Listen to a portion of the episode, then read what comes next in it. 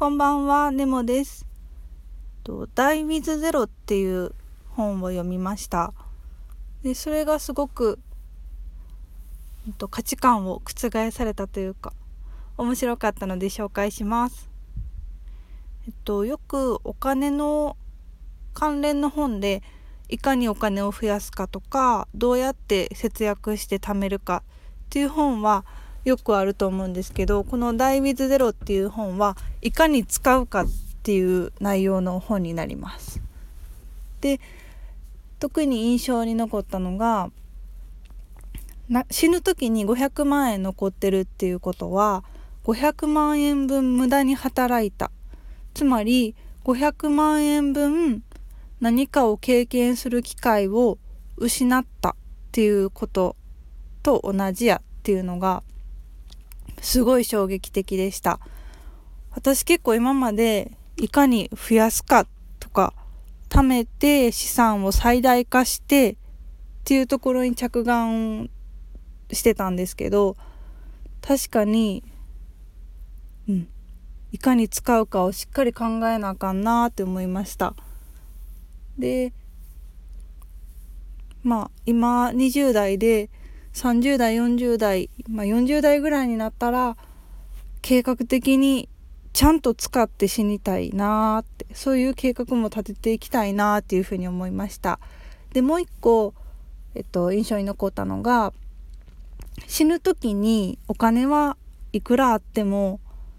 うーん何の意味も持たない。で死ぬ時まですごい幸せを感じる方法は思い出がいかにあるかっていうところっていう部分ですね。で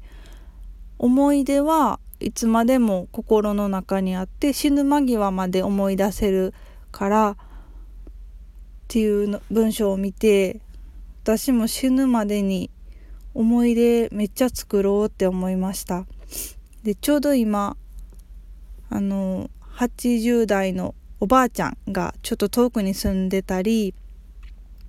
あと0歳児の姪っ子も遠くに住んでるんですけど、まあ、コロナ禍なんですけどあの検査受けて帰っていっぱい思い出作る時間過ごしたいなって思いました。あそや。でもう一個そのいかに使うかっていう